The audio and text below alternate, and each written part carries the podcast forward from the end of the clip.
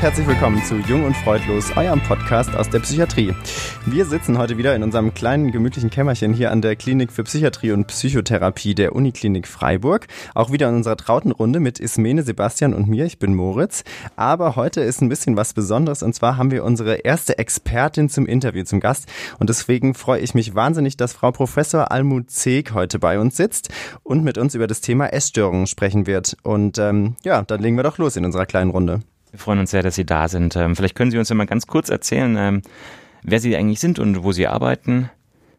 Also ich arbeite an der Klinik für psychosomatische Medizin und Psychotherapie in Freiburg am Universitätsklinikum, bin dort leitende Oberärztin. Mhm.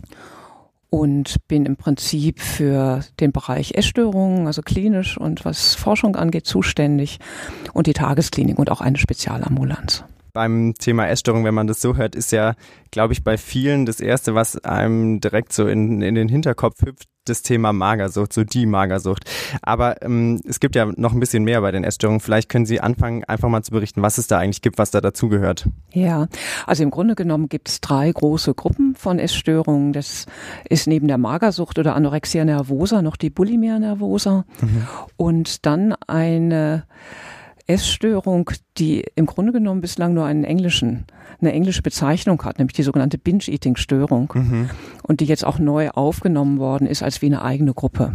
Ah, die gehört erst jetzt neu dazu, dass es das sozusagen ist relativ dran. neu, mhm. Äh, dass es dazu Forschung gibt ähm, und dass es als eigene Gruppe definiert worden ist. Mhm. Das heißt, außerhalb von diesen drei Gruppen kann einem keine weitere Essstörung unterkommen? Das stimmt jetzt auch nicht so ganz. Ähm, weil im Grunde genommen, also es gibt Übergangsformen ähm, zwischen den verschiedenen Essstörungen. Es kann auch so sein, dass es im Verlauf der Fall ist, dass zum Beispiel eine Anorexia nervosa später in eine Bulimia nervosa übergeht. Und es gibt einfach Menschen, die haben oder erfüllen die Kriterien für eine Essstörung nur zum Teil. Und diese Gruppe ist eigentlich bei weitem die größte. Mhm. Also praktisch Menschen, die unter einer Essstörung leiden, die sich aber keiner der drei Gruppen so richtig klar mhm. zuordnen lässt. Das wäre auch meine Frage gewesen nach der Größe dieser Gruppen. Sie haben jetzt schon gesagt, mhm. die größte Gruppe ist die bei denen, ähm, wo es gar nicht so richtig in eine der drei großen Störungsbereiche passt. Können Sie trotzdem sagen, wie groß ähm, die anderen drei Gruppen in Relation zueinander ja. sind? also da? das häufigste ist diese Binge-Eating-Störung, die ist ungefähr doppelt so häufig wie die Bulimia nervosa. Und ähm, am seltensten ist eigentlich, aber auch am gefährlichsten die Magersucht. Mhm. Ah, interessant, ich hätte tatsächlich, das hätte ich glaube ich nicht so gedacht, ne? man, man, weil man echt automatisch immer Magersucht so. Ja, vom, vom, ja, ja, ja, ja. Ah, spannend, mhm. das, das, gut, dass ich Und das ist natürlich auch die Essstörung, die am sichtbarsten ist, die, man, die mhm. einfach, einfach auffällt. Mhm. mhm. Mhm. Stimmt.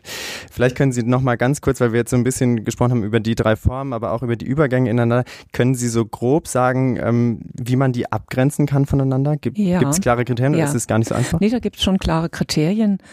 Die Magersucht ist vor allem dadurch gekennzeichnet, ähm, dass ein Untergewicht besteht. Mhm. Im Gegensatz zu den beiden anderen Störungsbildern und eine Körperbildstörung. Und das muss ich vielleicht so ein bisschen erklären, ja, das was das heißt. Das super. Körperbildstörung ähm, bedeutet, dass sich trotz dieses Untergewichts die Betroffenen als zu dick wahrnehmen. Als mhm. zu dick oder vielleicht auch normalgewichtig. Aber dass das praktisch eine deutliche Diskrepanz ist zwischen der Selbst Bewertung oder Selbsteinschätzung und dem objektiven Gewicht. Mhm. Das sind so die Hauptkriterien für die Magersucht. Bei der Bulimie, und das wird manchmal so ein bisschen missverständlich ähm, ja, diskutiert, ist das Hauptkriterium ähm, oder sind das Hauptkriterium Essanfälle. Das ist praktisch ein Kontrollverlust beim Essen, wo dann große Nahrungsmengen aufgenommen werden.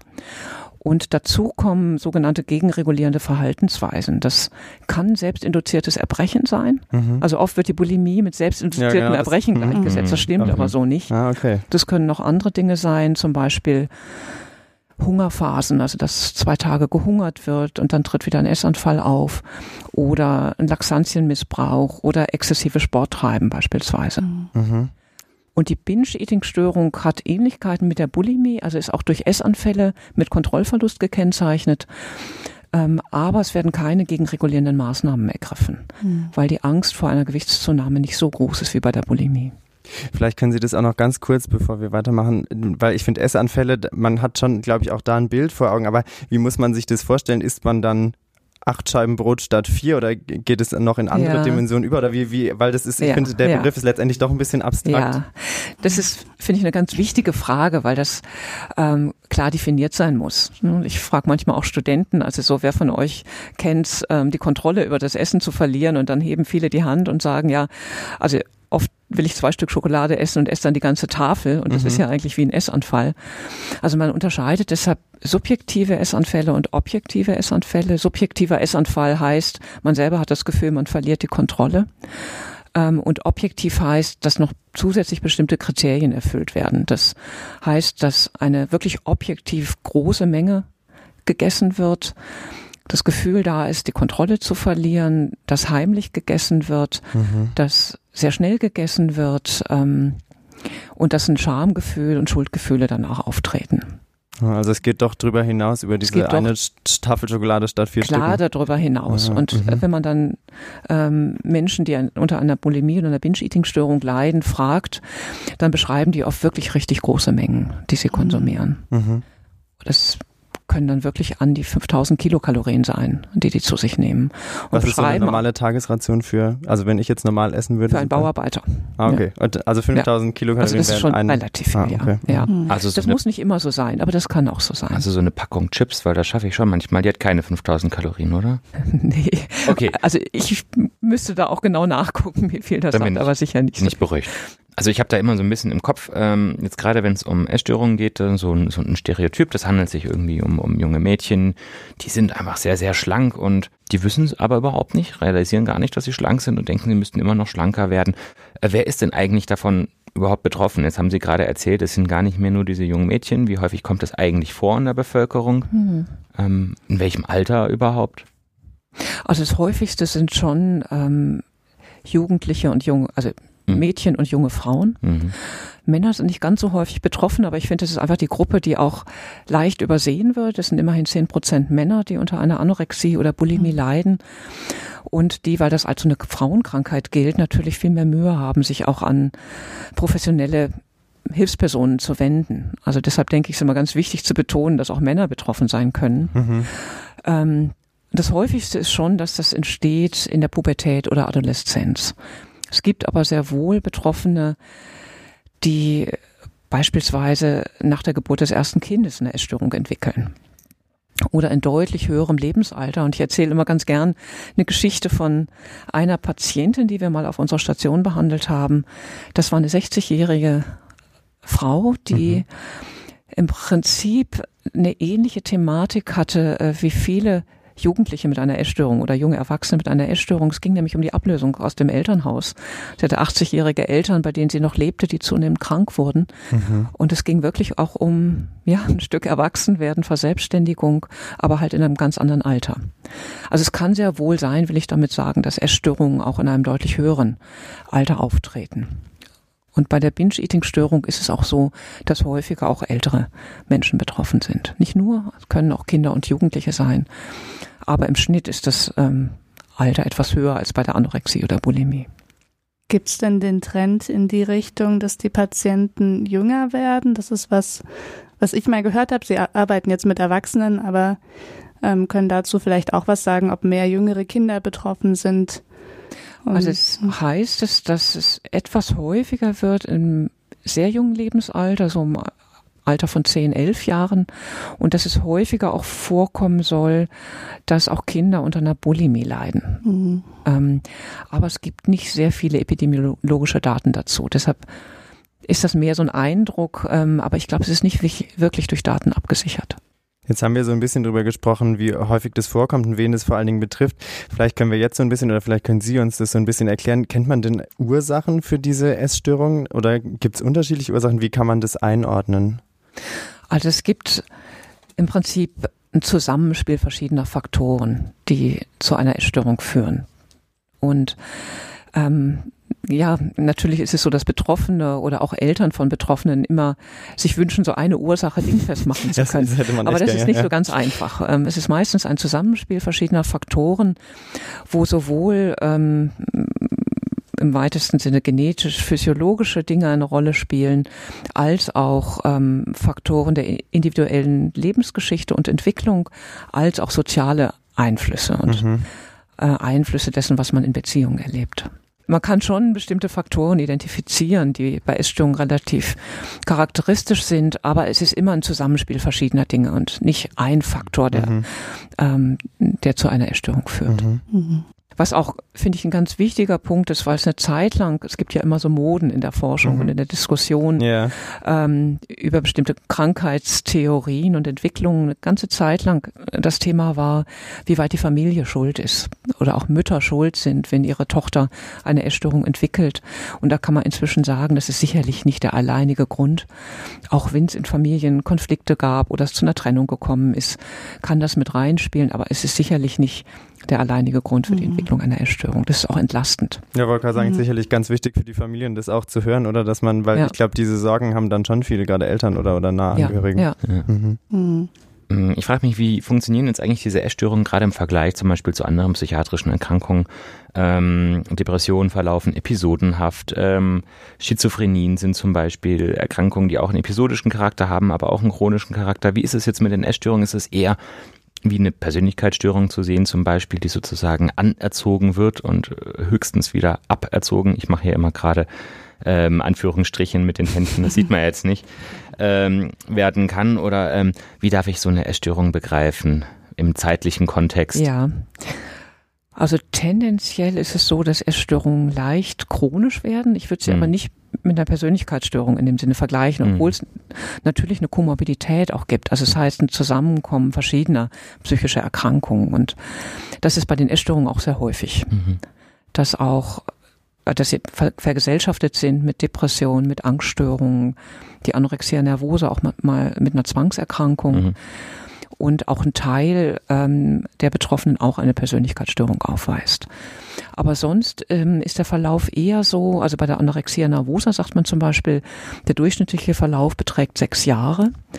Und das kann man schon sagen, das ist eigentlich ein chronischer Verlauf. Mhm. Dass es wirklich über mehrere Jahre verläuft und innerhalb dieser Zeitspanne, bis es dann hoffentlich zu einer Heilung kommt, das Phasen des Auf- und Abgeben kann.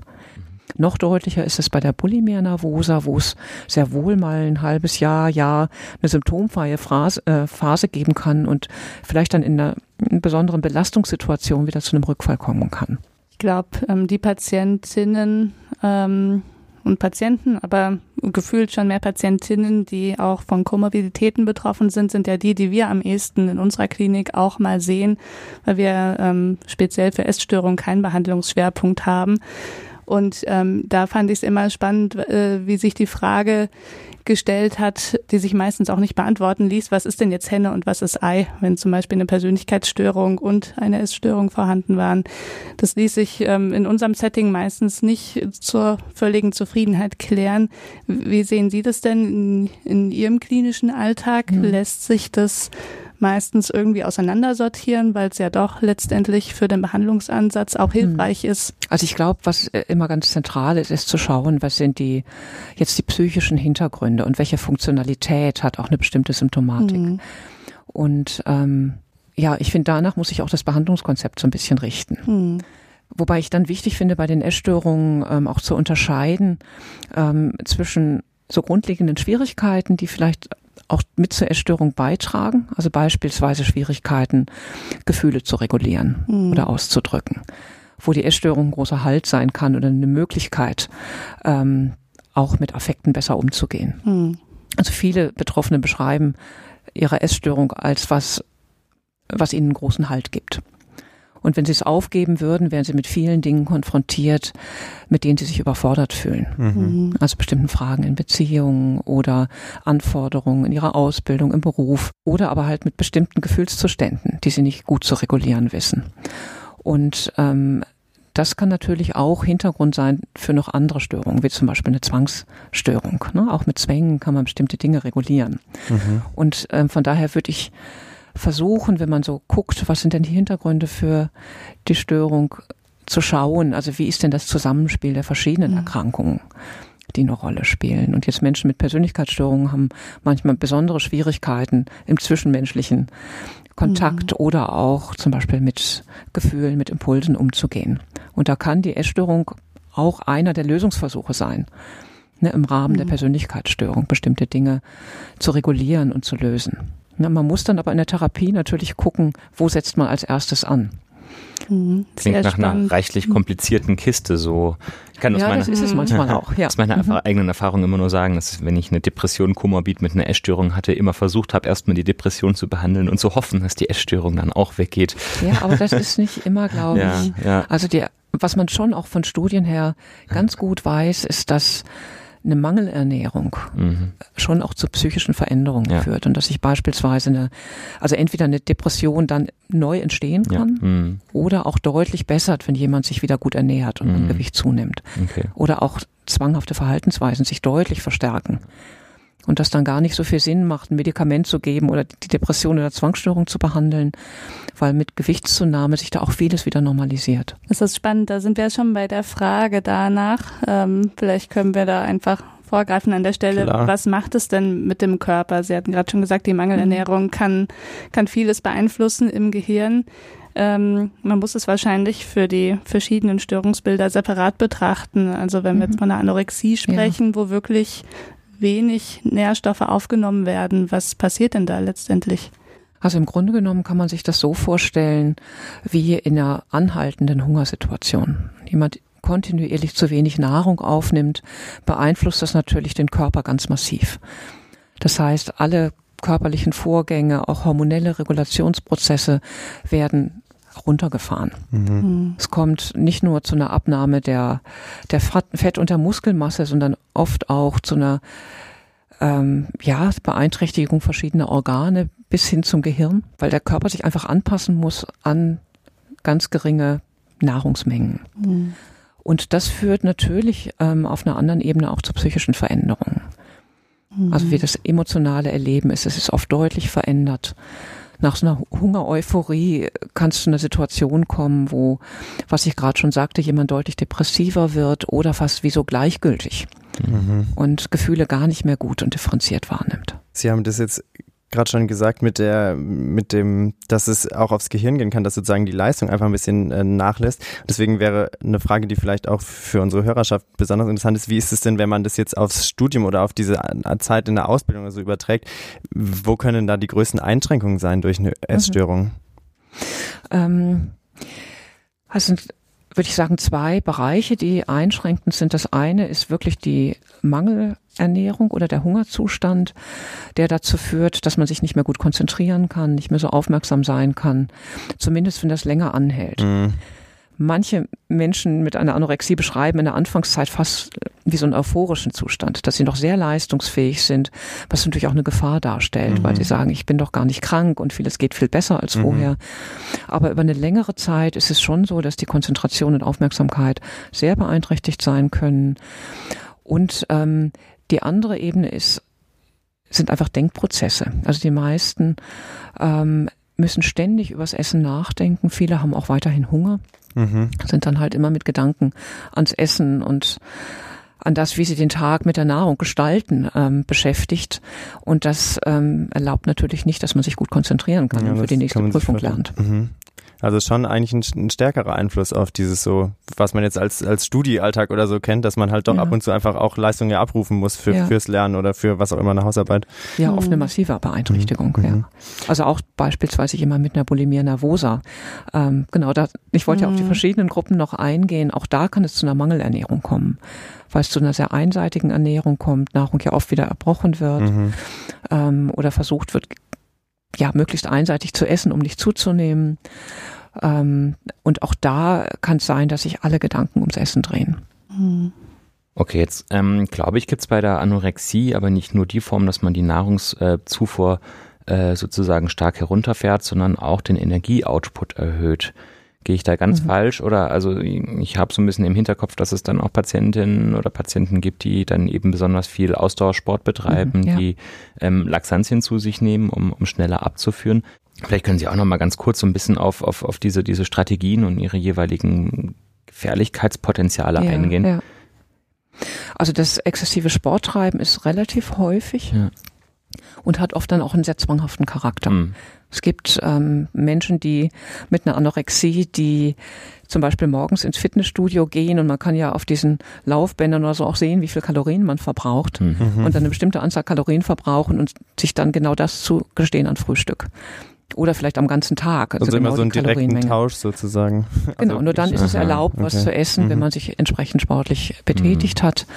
Und wenn es natürlich auf Dauer zu so einer negativen Energiebilanz kommt und die Betroffenen sich deutlich zu stark belasten für ihren körperlichen Zustand, ist das auch gefährlich. Mhm. Äh, mit dazu kommen kann, wenn die Anorexie längere Zeit besteht, dass es dann zu einer Verminderung der Knochendichte kommt. Mhm. Im Langzeitverlauf bis zu einer Osteoporose mhm. und dann können spontan Frakturen auftreten, also wirklich Knochenbrüche. Mhm. Und das ist natürlich nochmal ein besonderes Risiko, wenn man sich intensiv sportlich betätigt. Es gibt natürlich auch Patienten mit äh, einer Magersucht, die auch Laxantien missbrauchen, also hohe Mengen davon nehmen oder auch selbstinduziert erbrechen. Mhm. Das ist eine sogenannte aktive Form der Magersucht. Mhm. Und das kann ähm, oder hat eine Bedrohlichkeit, weil das zu Elektrolytstörungen führt. Also vor allem der Kaliumspiegel im Blut kann ähm, sich dadurch deutlich senken, was dann zu Herzrhythmusstörungen führt. Und da kann man sich vorstellen, das in Kombination noch mit intensivem Sport treiben, das ist einfach hochgefährlich. Was kann im fatalen Falle denn passieren? Das kann ähm, zu schwersten Herzrhythmusstörungen bis zum Herzstillstand ähm, kommen. Das heißt, wir reden hier also auch von einem Versterben, ja. das äh, möglich ist ja. der Betroffenen. Und die okay. Mortalität ist recht hoch. Mhm. Ähm, das ist, glaube ich, relativ bekannt auch, dass die Magersucht die höchste Sterblichkeitsrate einer psychischen Erkrankung mhm. im jüngeren Lebensalter hat. Ja. Die ist neunfach erhöht und das ist schon recht dramatisch. Mhm. mhm. mhm. Sie sagen auch, einerseits ist es recht bekannt, ähm, auf der anderen Seite ist es ja doch auch ähm, eine Erkrankung, die ziemlich ähm, bagatellisiert wird, also die äh, von vielen auch, glaube ich, als was harmloseres gesehen wird, als sie eigentlich ist. Und ich finde die Schilderung von Ihnen, was es eigentlich mit dem Körper macht, zeigen ja doch nochmal, wie drastisch da der Unterschied ist zwischen einer Diät ähm, und, mhm. und einer wirklichen Magersucht oder einer Essstörung. Ähm, wo auch die Frage ist, also wo, wo kann man denn da die Grenze ziehen, weil ja doch das Thema Essen, Gewichtsreduktion ein ziemlich allgegenwärtiges ist und wahrscheinlich fast niemand ähm, noch keine Phase hatte, wo das mal ein Thema war. Ähm, ja. wo, wo weiß man, wann, wann man vielleicht achtsam werden sollte. Ja, das ist eine ganz wichtige Frage, weil die Grenze manchmal wirklich nicht leicht zu ziehen mhm. ist. Also gerade bei Jugendlichen oder Adoleszenten, die wo das Thema Essen und Körper und Gewicht einfach ein riesengroßes Thema ist. Und ähm, ja, viele natürlich auch Diäten ausprobieren. Und man weiß relativ klar, dass ähm, das Einhalten einer Diät über eine längere Zeit einfach ein ein Risikofaktor ist für die Entstehung einer Essstörung. Und oft beschreiben Patienten, die wir sehen, das auch genau so, dass sie sagen, wir haben mit einer Diät angefangen oder ich habe mit einer Diät angefangen und dann hat sich da irgendwas verselbstständigt. Und da so die Grenze zu finden, dass man was nicht pathologisiert und eine Jugendliche gleich zum Kinderpsychiater mitnimmt mhm. und ähm, wo man aber auch was übersehen kann und nicht schnell genug reagiert, das, das ist nicht ganz einfach. Mhm. Und ich glaube, Eltern sollten auch Lehrer oder Trainer, wenn es um Jugendliche geht, die viel Sport betreiben, die da manchmal auch sehr nah dran sind, sollten schon sehr aufmerksam sein, wenn jemand kontinuierlich immer weiter abnimmt oder sich extrem beschäftigt mit diesem Thema. Mhm. Und zumindest mal gucken, ähm, welche Rolle das spielt und ob irgendwelche Probleme vielleicht im Hintergrund stehen. Okay, mhm. das finde ich jetzt besonders bemerkenswert, weil, weil hier irgendwie der Beginn der Erkrankung nicht klar definierbar ist. Die Grenze lässt sich nicht so einfach ziehen, wie bei anderen Erkrankungen zum Beispiel, wo mhm. man sagt, da ist ein psychischer Leidensdruck, der sich manifestiert. Sie haben erzählt, dass sich das häufig am Anfang als eine Euphorie manifestiert, dann aber schon als krankhaft zu bewerten ist. Sehr interessant, also wirklich kompliziert so abzugrenzen. Ja, und vielleicht ja. muss ich da auch noch was ergänzen, was mhm ähm, wirklich eine große Schwierigkeit darstellt. Das ist, ähm, dass zu der Anorexia nervosa gerade in der Anfangszeit auch dazu gehört, dass die Betroffenen sich selbst nicht als krank erleben. Hm. Und das oft zu einer ganz schwierigen Situation führt, dass Eltern sich extreme Sorgen machen und schon merken, mit ihrem Kind stimmt was nicht mehr die Betroffenen sich dann auch oft sozial zurückziehen, immer dünner werden und das ist für Eltern natürlich hochdramatisch. Aber sagen, ich bin nicht krank und lasst mich in Ruhe und ähm, ich muss nichts ändern und ich ernähre mich einfach nur gesund. Mhm. Ja, und das machen andere in meiner Klasse auch. Mhm. Das führt oft zu einer relativ schwierigen Situation. Mhm. Und man weiß, dass eine Chronifizierung möglicherweise aufzuhalten ist, wenn man früh behandelt. Aber wenn die Betroffenen selbst keine Krankheitseinsicht haben und sich selbst nicht als krank erleben, ist das manchmal sehr, sehr schwierig. Da haben Sie, glaube ich, schon einen ganz interessanten Punkt angesprochen, der, glaube ich, auch so für, für den Alltag in Anführungszeichen relativ relevant ist. Und zwar dieses Eltern oder auch das nahe Umfeld nimmt wahr, dass es jemandem nicht so gut geht oder dass sich jemand verändert in Richtung sehr dünn oder nicht mehr richtig ist. Ähm, Gibt es da so eine Art äh, How-to oder ein Handbuch, wie man da dran gehen könnte? Wie, wie kann man jemanden vielleicht ansprechen, dass es eher hilfreich ist und was vielleicht nicht so hilfreich, äh, auch ja. im familiären Kontext? Ja. Wir haben viel darüber diskutiert, auch mit Patientinnen und ähm, auch als es so um, wir haben eine Patientenleitlinie geschrieben, mhm. wo es darum ging, ähm, zu gucken, was, was ist da hilfreich, auch für Angehörige. Und da haben die Betroffenen meist gesagt, es ist total wichtig anzusprechen, dass da was nicht stimmt. Also tatsächlich lieber ansprechen, statt so ja. immer so zu tun, als wäre nichts. Ansprechen mhm. und auch wenn sie sagen, sie haben damals ähm, alles zurückgewiesen, haben, haben sich total geärgert, dass sie angesprochen wurden und fanden das überhaupt nicht gut in der Situation, sagen aber im Nachhinein, das war extrem wichtig. Mhm. Ansprechen ist natürlich ein bisschen leichter, wenn das Menschen tun, die einem sehr nahe stehen, mhm. die das vorsichtig machen. Ähm, also da müssen wir halt vielleicht schon überlegen, wer kann das am besten, wer hat ein gutes Vertrauensverhältnis. Gibt es da ansonsten irgendwie Unterstützung, die man sich holen kann, vielleicht gerade auch für Eltern oder, oder nahe Freunde oder Geschwister oder so, wo man sagen kann, ich, ich wende mich an jemand anderen und frage erstmal nach, wie ich jetzt damit umgehen kann, äh, selbst wenn ich selber nicht von mhm. Essstörung betroffen ja, bin? Ja, also es gibt Beratungsstellen, die mhm. sich auch ähm, beschäftigen mit Essstörungen, die da viel Erfahrung haben. Es gibt Spezialambulanzen wie an unserer Klinik, mhm. auch eine Ambulanz hier in der Kinder- und Jugendpsychiatrischen Klinik, die sich gut damit auskennen, an die man sich wenden kann. Oder einfach auch niedergelassene Therapeuten, die man sehr wohl auch ansprechen kann und fragen kann. Gibt es so einen Punkt, ab dem man sagen muss, so, und jetzt muss was passieren, jetzt wird nicht mehr lang geredet, sondern jetzt muss es von mir aus in die Klinik oder jetzt ist es vielleicht tatsächlich ja. auch ein Notfall? Also da muss man unterscheiden, ähm, ob jemand volljährig ist oder nicht. Mhm. Bei Kindern und Jugendlichen, ähm, die noch nicht volljährig sind, können die Eltern noch mitentscheiden. Mhm. Und da ist es schon nicht so selten, dass die Eltern entscheiden, also jetzt geht's um Klinik, jetzt können wir das selber nicht mehr stemmen. Mhm. Und ähm, bei Volljährigkeit ist das halt sehr viel schwieriger. Also da muss jemand schon eine gewisse Motivation mitbringen, äh, sonst geht das kaum. Gründe für eine Zwangseinweisung gibt es natürlich, wenn jemand äh, selbstgefährdend ist. Aber auch da ist es nicht so ganz einfach zu entscheiden. Also da muss jemand wirklich schon so ähm, krank und abgemagert sein und so überhaupt nicht mehr in der Lage, sich selbst zu ernähren. Und ich habe das in den letzten 25 Jahren wirklich ein oder zweimal erlebt, dass wir jemanden zwangseingewiesen haben wegen der Anorexie. Die Grenze, das ist auch so ein Graubereich. Ne? Mhm. Also mhm. oft sind die Laborwerte auch noch gar nicht so verändert und trotzdem denkt man, jemand kann jeden Moment tot umfallen und ist trotzdem nicht bereit, mehr zu essen und hat eine riesige Angst vor einer Gewichtszunahme. Also da eine richtige Entscheidung zu treffen, ist relativ schwierig. Mhm. Also trotz einer impliziten Eigengefährdung, die krankheitsbedingt ist, ähm, erfolgt selten eigentlich eine Behandlung gegen den Willen der betroffenen Person. Habe ich das richtig gehört? Relativ selten. Ja. ja. Aha, also es gibt okay. natürlich Fälle, wo es wirklich nicht anders geht. Mhm. Aber häufig erlebe ich es dann doch, dass ähm, trotz einer ganz großen Ambivalenz, die eigentlich fast alle mitbringen, die eine Anorexie haben. Also Ambivalenz heißt eine ganz große Angst, was verändern zu müssen, vor allem Gewicht zunehmen zu müssen, ähm, dass es doch dann irgendwann einen bestimmten Leidensdruck ähm, gibt, der ähm, die Betroffenen dann auch veranlasst, doch eine Behandlung aufzunehmen, mhm. die dann oft von Aufs und Abs gekennzeichnet ist, aber mhm. äh, doch Hilfe zu suchen. Das heißt also, ähm, dass es bei Essstörungen vielleicht besonders wichtig ist, jetzt wird das Umfeld eher zu versuchen, die Motivation der Betroffenen mit zu unterstützen und vielleicht Ängste zu nehmen. Bei der Anorexia nervosa mhm. auf jeden Fall. Mhm. Bei der Bulimie ist es halt so, dass man oft das gar nicht mitbekommt, mhm. dass es um das geht, weil die Betroffenen normalgewichtig sind. Wir sehen nicht so selten Frauen, manchmal auch Männer, die viele, viele Jahre äh, unter einer Bulimie gelitten haben, von der niemand wusste, selbst die Partner nicht. Mhm.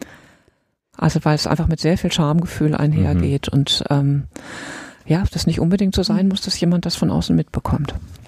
Dazu hatte ich ähm, auch noch eine Frage zu dem Thema mitbekommen und vielleicht auch ernst nehmen. Es gibt ja viele Menschen, die vielleicht nicht so ähm, mit dem Konzept von psychischen Erkrankungen sowieso nicht sehr vertraut sind. Für die bedeutet krank sein, man liegt im Bett, weil das Bein gebrochen ist oder weil man eine Grippe hat.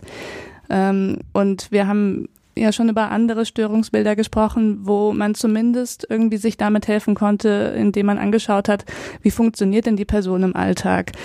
Und wo wir bei Depressionen sagen, okay, wenn die Person noch zur Uni oder zur Arbeit gehen kann, dann, dann wird es schon nicht ganz schwer sein.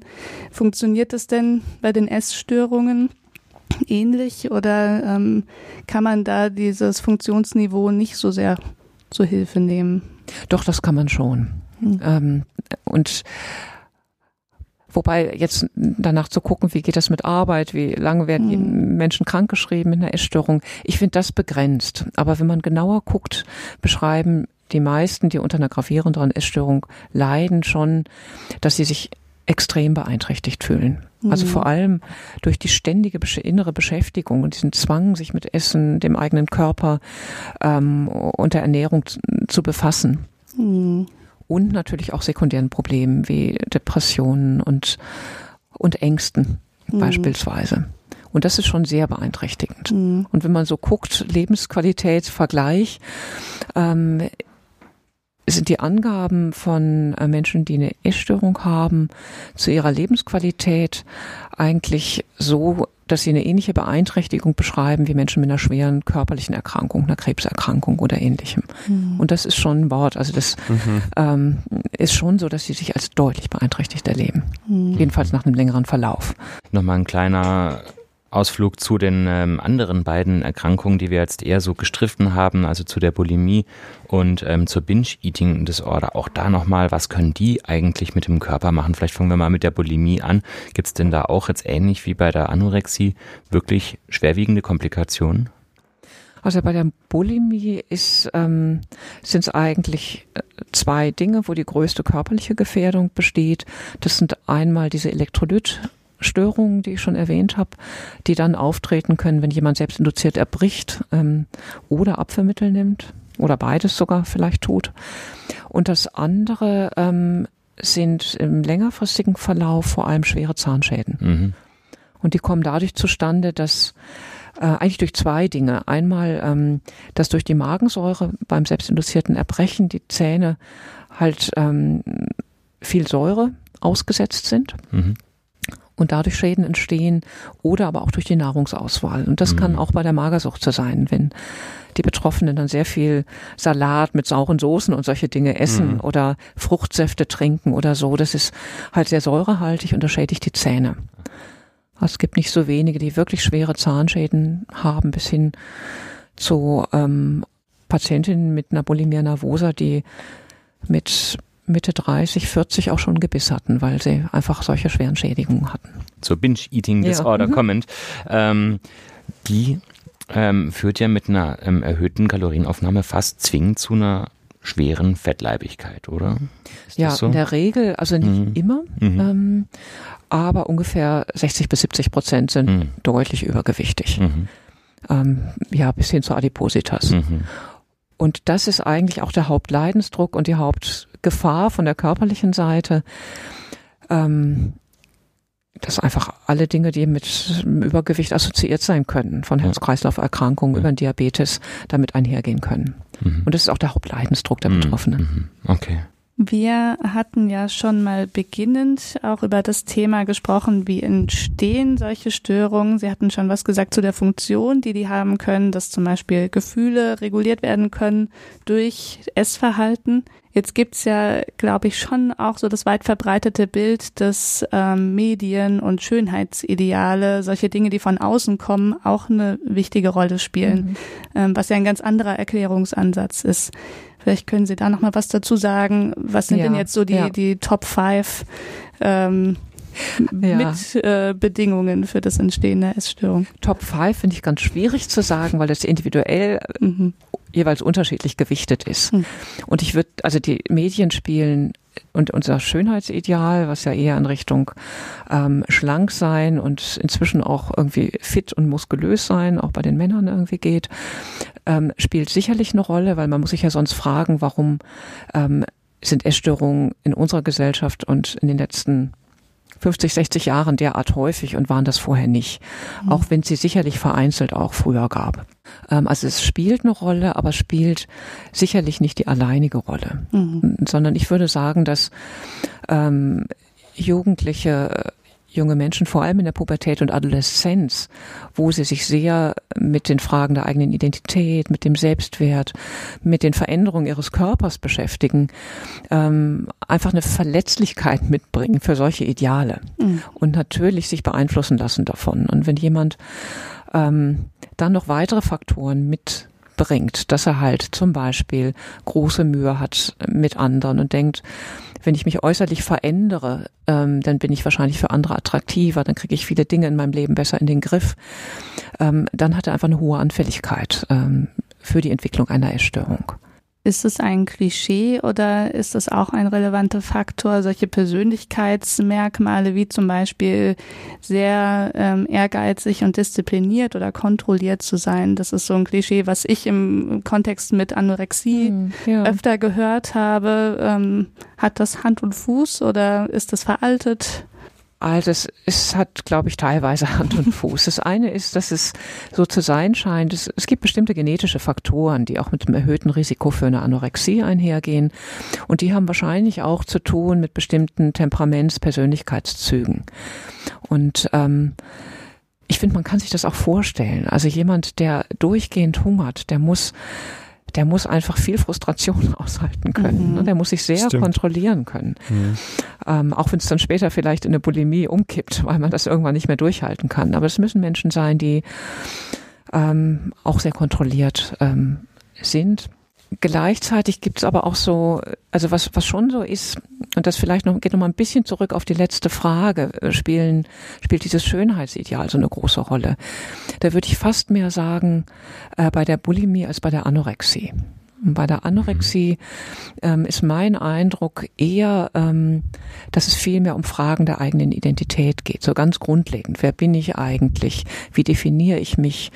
Und da ist so neben diesem ganzen Thema ähm, Körper- und Essenskontrolle einfach auch Leistung oft ein großes Thema, womit man eine große Unsicherheit kompensieren kann. Also wenn ich viel leiste, wenn ich in der Schule gut bin, dann werde ich anerkannt und wahrgenommen ähm, und eine große Unsicherheit, was, was ist, wenn das nicht passiert und wenn man das nicht erreicht. Ja, spannend auch zu hören, dass es ähm, wirklich nicht immer um, um irgendwelche äußerlichen Faktoren geht, auch wenn die Essstörungen natürlich das äußere Erscheinungsbild beeinflussen. Ja, also mhm. wenn Sie, ähm, und es gibt eine ganz interessante ähm, Studie dazu, ähm, Betroffene mit einer Magersucht fragen, ähm, was ist denn der Vorteil, den Sie durch Ihre Magersucht haben? Dann kommt an erster Stelle, es hilft mir, ein Gefühl von Kontrolle zurückzubekommen. Mhm. Das zweite ist ähm, ein Gefühl dafür, die, die eigenen, eigene Befindlichkeit besser kontrollieren und steuern zu können oder in den Griff zu kriegen. Ähm, und ganz, ganz spät kommt eigentlich so dieser Punkt, mich attraktiver zu fühlen. Mhm. Das ist viel mehr bei den mhm. äh, Menschen mit einer mhm. Bulimie der Fall ja. dass sie das sagen würden. Interessant, weil man das, glaube ich, so auch nicht gedacht hätte, ne? oder weil es, glaube ich, das Bild ist anders verbreitet ja. tatsächlich mit ja. den, gerade was die Medien angeht. Mhm. Also mein Eindruck ist auch, dass deswegen vielleicht Essstörungen besonders stigmatisiert sind, weil dem oft so der Vorwurf von was Oberflächlichem anhaftet. Mhm, stimmt. Ja.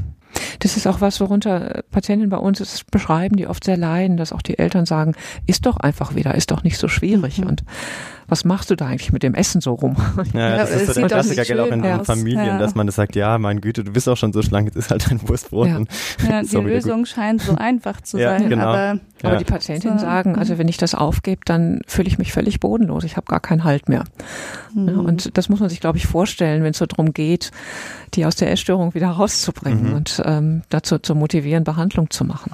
Womit wir mhm. eigentlich auch schon beim Thema wären, was mich jetzt als nächstes interessieren würde. Das klingt wahnsinnig schwierig, ähm, irgendwie auch eine Ersatzhandlung oder ähm, einen Ersatz zu finden für diese Essstörung, die, die was Kontrollierendes in das, in das Leben bringt. Ähm, wie sieht denn so eine Behandlung aus von einer Essstörung? Wie kann ich mir das vorstellen? Ist das eigentlich vorwiegend stationär? Ist das ambulant? Ist es medikamentös, mhm. psychotherapeutisch? Ja. Schießen Sie los. ja, das ist auch eine komplexe Frage. Ja. Vielleicht, um so ein bisschen runterzubrechen auf, auf erstmal so ganz einfachere ja. äh, Antworten, ähm, ist, die Behandlung ist ganz klar psychotherapeutisch. Mhm. Bei der Bulimie kann man ergänzend auch ein Medikament geben, wenn also zumindest vorübergehend, um den Essdruck so ein bisschen zu reduzieren, wenn die ähm, Psychotherapie nicht ausreichend greift. Aber man kann ganz klar sagen, Behandlungs, die Hauptbehandlungsoption ist die Psychotherapie. Mhm. Und dann ähm, kann man auch sagen, das ist so ein bisschen unterschiedlich bei den drei Gruppen. Die Binge-Eating-Störung kann man in der Regel immer ambulant behandeln mhm. oder gut ambulant behandeln. Die Bulimia nervosa in den meisten Fällen auch. Aber wenn eine Komorbidität, das heißt andere psychische Erkrankungen dazukommen, vielleicht auch eine Traumatisierung dazukommt, zum Beispiel ein Missbrauch, äh, den jemand erlebt hat, eine schwere Persönlichkeitsstörung, dann können sehr wohl auch stationäre Behandlungsepisoden sinnvoll und notwendig sein. Oder wenn eine ambulante Therapie nicht ausreichend mhm. greift. Mhm.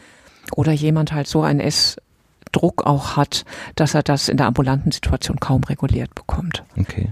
Bei der Anorexia nervosa sind relativ häufig auch stationäre Behandlungsepisoden notwendig. Einmal wegen der großen Angst vor Gewichtszunahme und weil die Betroffenen sich oft überfordert fühlen, im Alltag ähm, das mit dem Essen selber hinzubekommen mhm. und auch eine sehr verzerrte Wahrnehmung haben, was sie eigentlich zu sich nehmen. Also meinen, sie haben große Mengen gegessen, aber das sind eigentlich minimale Mengen.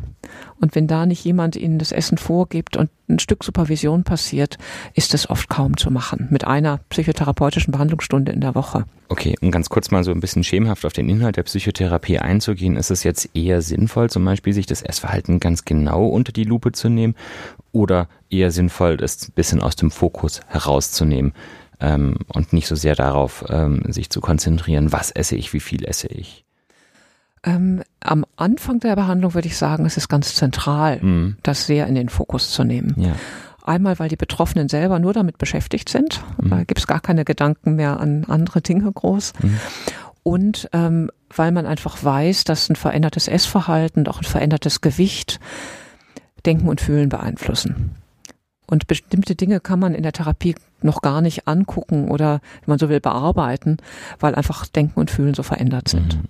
Und erst, wenn ein Stück weit sich das Essverhalten wieder normalisiert hat ähm, und das Gewicht auch ein Stück stabiler geworden ist, können bestimmte andere Dinge in den Vordergrund geraten. Was nicht heißt, dass nicht Psychotherapie von Anfang an wichtig und notwendig ist, also nicht nur eine ganz strukturierte Begleitung des Essverhaltens, einfach weil natürlich ungeheure Ängste auftreten mhm. und ähm, schon auch viele Themen im Raum sind, mhm. die angeguckt werden müssen. Ähm, aber im Prinzip vom Fokus her würde ich sagen, am Anfang schon sehr starkes Gewicht auf dem veränderten mhm. Essverhalten, mhm. auf dem Gewicht ähm, und auch den körperlichen Folgeschäden und dann schrittweise immer mehr ähm, Arbeit an den zugrunde liegenden Themen diese Angst vor der Gewichtszunahme, mhm. die Sie jetzt erwähnt haben, ähm, die scheint ja wirklich ein, ein, Hauptproblem auch in der Therapie zu sein. Ja. Wie mhm. kann man sich die denn vorstellen? Also ich weiß nicht, können wir uns die vorstellen? Kann man sich die vorstellen, wenn man nicht betroffen ist? Wie, wie sieht die aus? Ich glaube, das ist hm. manchmal schwer vorstellbar. Also mhm. wenn man äh, die Patientin bei uns auf der Station sieht, dann kriegt man wirklich einen Schreck, wie dünn die sind. Und gleichzeitig erleben die sich so, als wenn ihr Körper ja unförmig ist, gar keine Grenzen mehr hat, haben auch manchmal die Vorstellung, wenn sie ein halbes Brötchen essen, dass sie dann drei Kilo zunehmen am nächsten Tag. Das ist eine völlig veränderte Wahrnehmung mhm. und verzerrte Wahrnehmung. Und die ist für die Betroffenen oft sehr bedrohlich. Also wo es wirklich einen engmaschigen Kontakt und, und auch haltgebende Gespräche braucht, ähm, um mhm. das zu begleiten. Das klingt insgesamt nach einer Arbeit, die sehr eine, oder eine sehr enge Bindung erfordert zwischen Therapeutin, Therapeut und äh, Patienten oder Patient. Gab es schon mal eine Situation, wo Sie so an eine persönliche Grenze kamen in der Therapie, wo Sie dachten, irgendwie, ich komme nicht weiter, das ist gerade sehr belastend?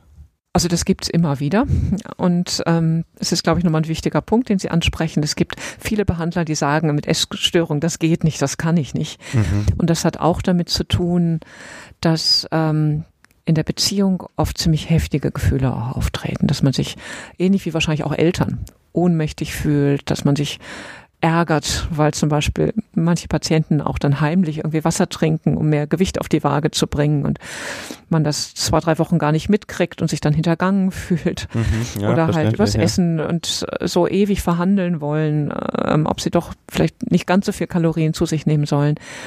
Also kann schon, das kann schon sehr mühsam und anstrengend sein, dass mhm. man denkt, jetzt kann ich nicht mehr ähm, wo es dann immer wieder wichtig ist, sich im Team zu besprechen, einen Schritt rauszutreten, sich nochmal klar zu machen, um was geht's eigentlich und dann wieder mit der Patientin auch drauf zu gucken, was passiert ja eigentlich und was waren eigentlich die Ziele. Mhm. Also das gehört eigentlich dazu. Ne? Solche Grenzen, mhm. an die man so das, stößt. Mhm. Ne? Teil, Teil des Ganzen, ja. Und dann, wenn Sie so fragen, so grundsätzlich gibt es natürlich schon auch mal Situationen, dass es Menschen gibt, die sagen, ich möchte mir meine Essstörung nicht nehmen lassen. Hm. Wirklich? Die, die, die da drauf Die einfach sagen, mhm. ähm, ich habe da schon Jahre, Jahrzehnte mitgelebt und ich habe mich damit eingerichtet. Und das ist natürlich schon sowas, wo man als Behandler dann an eine Grenze kommt und auch sagen muss, gut, also das ist das Recht von jedem Menschen, irgendwie ja. auch einfach wenig zu mhm. essen und so mit dem Essen umzugehen, wie er möchte. Ja, das ist ja eh so eine Frage, die wir auch schon ab und zu mal diskutiert haben. So dieses, wann, wann darf man sich auch als, als Medizinerin oder Mediziner eigentlich dann rausnehmen, so jemanden behandeln zu wollen? Oder wenn jemand gar, hm, gar ja. keinen Wert oder das absolut ablehnt, nachdem er auch gut aufgeklärt ist über Risiken oder, oder das Krankheitsbild, dann vielleicht muss man manchmal dann tatsächlich auch sagen, okay, dann ist hm. es in dem Fall Klar. so. Ja. Was aber auch schwierig ist, glaube ich. Ein Recht auf Krankheit, denke ich. Irgendwie schon. Ja, Sie haben ja und gleichzeitig mhm. darf man auch nie die mhm. Hoffnung ganz aufgeben. Man sollte trotzdem auch immer irgendwie Mut vermitteln. Ja, der ne? gratis mal, ja, das stimmt. Ja, das stimmt. Sie haben gerade noch mal so ein bisschen ähm, Ihre eigenen Übertragungen und auch die schwierigen emotionalen Situationen jetzt im Gespräch mit Patientinnen, Patienten ähm, genannt. Was raten Sie eigentlich Angehörigen, die dem jetzt irgendwie nicht mit einem Supervisionsteam entgegentreten können ähm, im Umgang mit, äh, mit den Betroffenen? Das, das ist ja bestimmt aufreibend und, und extrem anstrengend für die. Wie können die eigentlich damit umgehen, dass auch sie ähm, erleben, dass ähm, sozusagen geschummelt wird bei der Kalorienaufnahme, dass rumdiskutiert wird und die betrachten ja nicht, hoffen, ja. nicht selten mhm. irgendwie auch einen total fatalen Verlauf, bei dem sie nur hilflos zuschauen können. Ja, also das, das eine ist natürlich, dass es sinnvoll sein kann, dass auch äh, Eltern, Familien sich auch professionelle Hilfe mhm. holen. Und oft werden, also gerade wenn es um, um Kinder, Jugendliche oder junge Erwachsene geht, die Eltern ja auch mit einbezogen in die Therapie. Mhm. Ähm, aber natürlich kann es auch sinnvoll sein, dass die sich unabhängig davon äh, unter professionelle Unterstützung oder psychotherapeutische Begleitung holen. Und sonst ähm, rate ich beispielsweise immer wieder auch dazu, Eltern, die dann sehr bemüht sind, ähm, ihren Kindern zu helfen und wie dann aber auch in so eine therapeutische Rolle ähm, kommen, das abzugeben mhm. und ähm, doch zu sagen, das muss in professionelle Hände und wir gucken eher, dass wir im guten Kontakt und unterstützenden Kontakt mit unserem Kind bleiben. Aber wir können nicht die Tochter täglich auf die Waage stellen und ihr dieses Essen vorgeben mhm. und dann mit ihr darüber diskutieren, was eine Familie auch sprengen kann. Ne? Das ja. kann man gar nicht aushalten, diese Belastung. Das heißt, Sie versuchen das therapeutisch ein bisschen aus der Familie rauszunehmen und dort eher ja. auf Unterstützung zu Da gibt es ein bisschen Unterschied. Ja. Also wenn es wirklich ähm, Kinder sind oder ähm, ja, jetzt nicht jugendliche Adoleszente, die schon eine gewisse Eigenständigkeit haben. Da würde man ein bisschen anders vorgehen und sagen, mhm. die Eltern kriegen die Verantwortung für das Essen mhm. und ähm, kontrollieren das so lange, bis das Kind das wieder selbst übernehmen kann. Aber sobald jemand Erwachsener auch volljährig ist, können das die Eltern nicht mehr machen. Mhm. Und ähm, das muss dann einfach wirklich in professionelle Hände. Das war, glaube glaub ich, ganz wichtig auch, dass das die Eltern ab und zu hören. Das ist ein bisschen vielleicht wie diese Schuldsituation, weil man, glaube ich, mhm. da schon sich sehr viel zumuten will, vielleicht auch, weil man ja auch Verantwortung fürs Kind äh, übernimmt ja. oder übernehmen möchte auch. Und aber da muss man, glaube ich, zum eigenen Wohl auch irgendwann dann die Grenzen erkennen. Ja, ja. Mhm. Und ähm, um das zu übertragen auf die Studentenschaft, wenn man Freunde oder Kommilitonen hat, bei denen man zum Beispiel eine Anorexie vermutet, ähm, denke ich, ist ja der Impuls auch da, ähm, sie zu ermuntern, jetzt komm, isst doch mehr, ich habe dir was mitgebracht, ich habe Kuchen gebacken. Ist ja auch die Frage, ist das sinnvoll oder gilt da das Gleiche, was für Familien gilt, ähm, dass es auch eher das Potenzial hat, dann die Beziehung zu sprengen? Hm. Ähm, es kommt drauf an. Also ich glaube, der, die eine Frage ist ja, das spricht man das grundsätzlich an oder hm. geht vielleicht jemand auch sehr offen mit der Erstörung um? Und wenn das so wäre, dann würde ich, dann würde ich das einfach fragen, weil ich könnte mir vorstellen, dass es manchmal ich habe beispielsweise eine ambulante Patientin, die das als sehr hilfreich erlebt, wenn sie mit Kommilitonen zusammen in die Mensa geht oder halt mhm. die ja auch Mut machen, doch mehr zu essen oder ihr eine Rückmeldung geben. Okay. Aber dann würde mhm. ich das einfach besprechen. Ähm, wenn das nicht klar ist, dass es um eine Essstörung geht oder nicht offen ausgesprochen ist, dann ist es wahrscheinlich eher schwierig. Das heißt, ähm, wie fast immer bei allen Themen, die wir besprochen haben, wäre das Wichtigste, möglichst offen drüber zu sprechen ja, und erstmal Informationen wieder, ja. rauszukriegen. Ja, würde ich schon sagen. Weil man mhm. das meiste wahrscheinlich nicht an der Oberfläche sehen kann. Das ist, glaube ich, echt wichtig, das mitzunehmen, weil man sich das häufig, glaube ich, tatsächlich einfach nicht traut, so im Alltag, weil man da denkt, vielleicht mache ich was falsch oder ich löse irgendwas aus oder und häufig ist es, glaube ich, tatsächlich eher andersrum, dass man den Leuten hilft, wenn man das offen anspricht, weil sie haben ja dann die Möglichkeit, darauf zu reagieren. Wenn jemand gar nicht drüber sprechen will, kann er das ja. in der Regel ja mhm. abwehren. Aber ich glaube, der erste Impuls ist immer so, oh Gott, ich mache irgendwas falsch und das ja, ist ja. manchmal dann erschwerend tatsächlich. Würden Sie dieselbe Empfehlung eigentlich auch bei einer Binge-Eating-Disorder geben?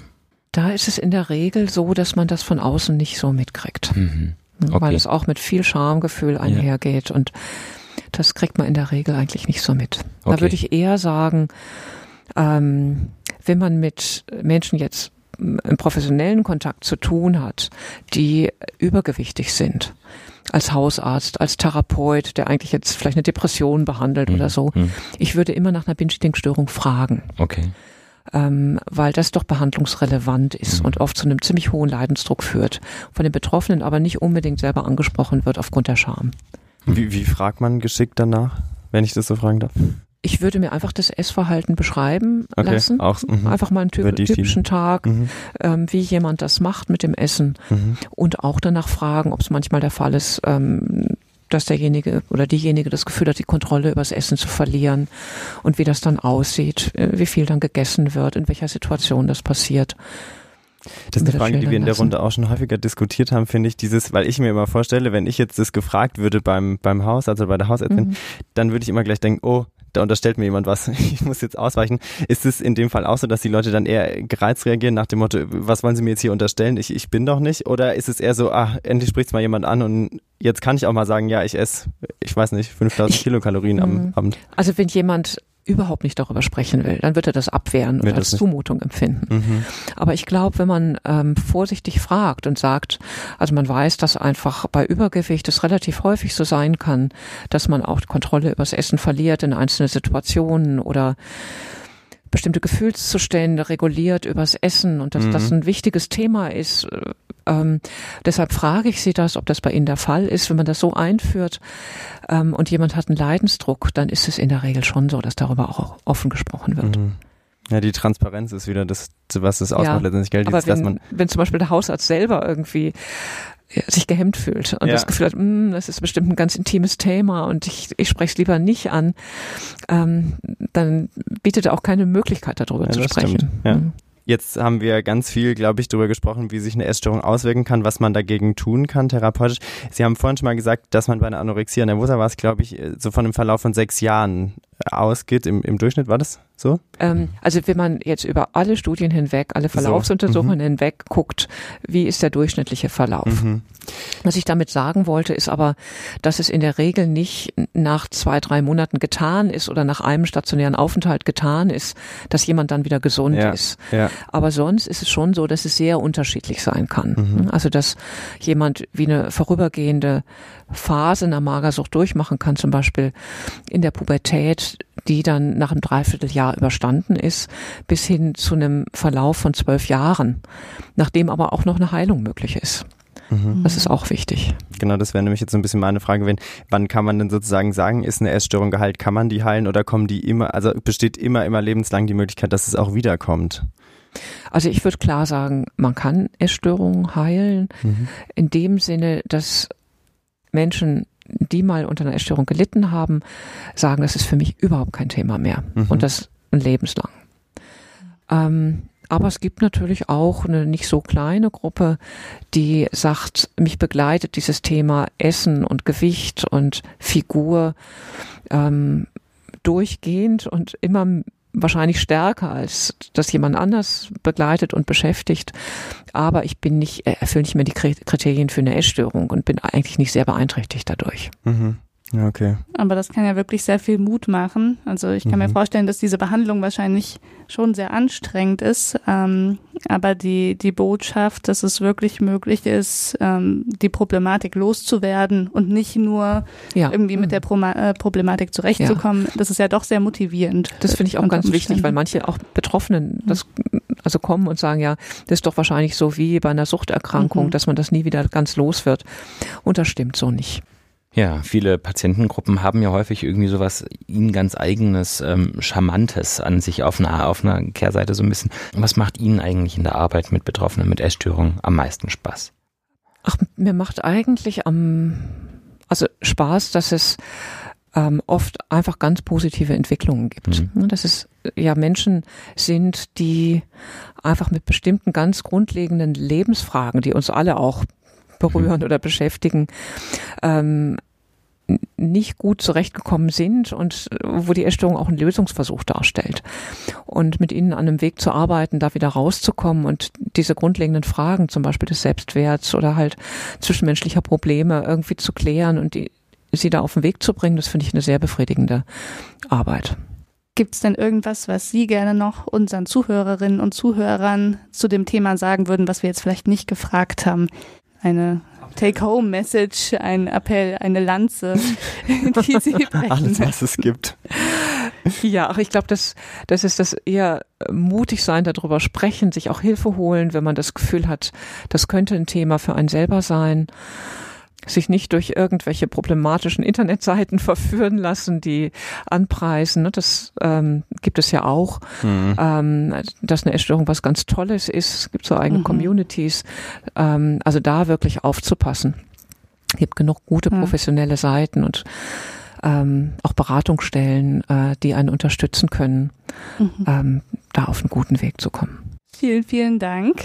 Ja. Ja, nicht für die danken. ausführlichen Antworten. Ja, war ja. sehr spannend. Habe ich auch genau. viele neue Aspekte auch nochmal gelernt, mhm. glaube ich. Und auch für Leute, die sich vielleicht gar nicht so viel damit beschäftigt haben, sicher sehr lehrreich. Ja. Und ich kann mir gut vorstellen, dass vielleicht Fragen in der Zuhörerschaft entstanden sind. Ähm, die können ähm, gerne an uns geschickt werden, obgleich wir nicht die Experten sind. vielleicht dürfen weiter. wir uns ja, falls wir die Fragen nicht zur vollen Zufriedenheit beantworten können, auch nochmal melden bei Ihnen, ja, Frau Zing. Mhm. Vielen Dank fürs Interview. Danke Ihnen. Und vielen Dank auch an euch da draußen. Schön, dass ihr wieder dabei wart und uns zugehört habt in unserer ersten Expertinnenrunde. Es war sehr spannend, fand ich. Ähm, folgt uns gerne auf Facebook und Twitter und bewertet uns gerne auch auf iTunes. Dann rutscht man nämlich weiter nach oben in den iTunes-Charts, habe ich gehört. Und schreibt uns, wie äh, Ismene schon gesagt hat, gerne auch sonst eine E-Mail oder eine persönliche Nachricht. Wir freuen uns äh, immer von euch zu hören, sei es Kritik, sei es Lob oder einfach nur nochmal eine Nachfrage. Bis zum nächsten Mal in zwei Wochen.